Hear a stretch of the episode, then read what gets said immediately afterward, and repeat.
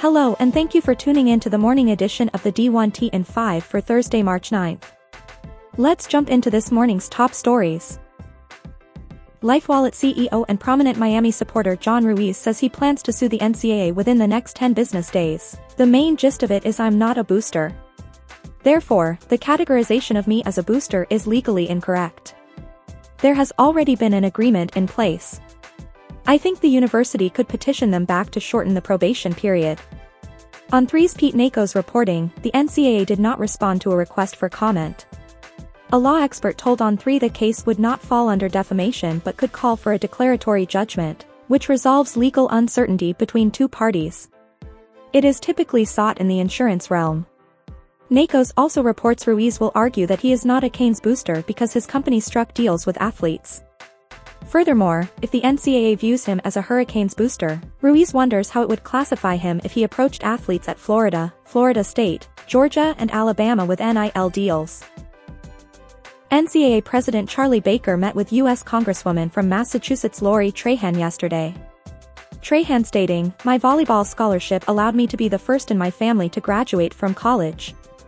Today, I met with Baker in his new role as NCAA president to discuss how we can make college athletics work for those who matter most, athletes. Big 12 Commissioner Brett Yormark took to the mic ahead of this week's men's basketball tournament and emphasized that getting a media rights deal done early was critical, adding, We live in such an unpredictable world and it was important to have some clarity and stabilize the conference. We're in a very different place than we were three, four months ago. In our new deal, Fox becomes a player in basketball. That just gives us another shot in the arm as it relates to more exposure, more marketing for our members. Yormark also says the league is focused on expansion and is exploring every possibility but notes any additions must be a good cultural fit first and foremost. Obviously we look at geography. We want to be a truly national conference from a brand perspective and geographic footprint. I like Gonzaga. Obviously a great program, my focus right now is to see what happens throughout our industry. There's a lot of moving parts. I continue to have conversations with Gonzaga. As the Pac-12's media rights negotiations continue behind closed doors, the Mercury News' Jon Wilner points out the league's revenue stream through its partnership with data technology firm Tempus Ex Machina remains intact and should not be ignored as a potential source of cash. To figure out how the agreement might factor into media rights negotiations, Wilner talks with former ESPN EVP for digital and print media John Kosner, who explains this type of data feed has value to basketball and football operations staffs, as well as conferences, betting companies, TV broadcasters, and in-venue operations. These rights command escalating seven-figure annual sums, helpful but not game-changing. Kosner believes the late national window for the Pac-12 will become increasingly valuable, calling it a key differentiator, especially as more and more states legalize sports betting and move to mobile betting. Overall, Kosner estimates the impact of betting into the near future is a less than 10% factor. The wild card here is in-play betting, which I believe will develop during the second half of this decade. That could be a game changer for media rights, especially in light of cable's demise and streaming's ascendancy.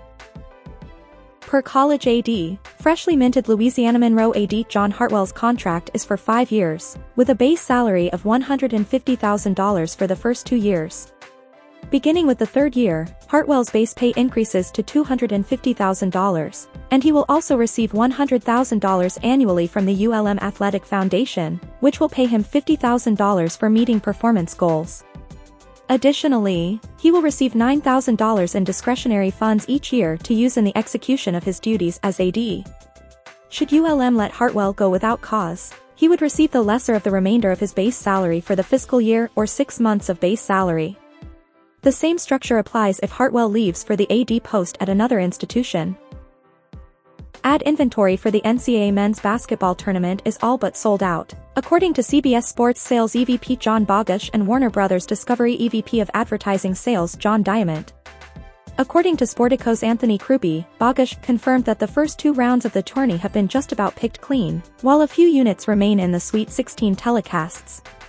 From there on in, CBS and WBD are effectively out of sale, although accommodations may be made for advertisers who are looking to add a few more units to their existing buys in the Final Four and championship game. Bogusz also noted a fixed percentage of inventory is being held back as a hedge against having to make clients whole in the event. The ratings don't match the agreed upon guarantees. It seems this year that anyone can beat anyone, and in terms of who advances it may not be the Blue Bloods. So, depending on what happens with our ratings performance, we have to make sure everyone meets their expectations. Thank you for tuning in to the morning edition of the D1T in 5 for Thursday, March 9th. We'll see you back here this afternoon.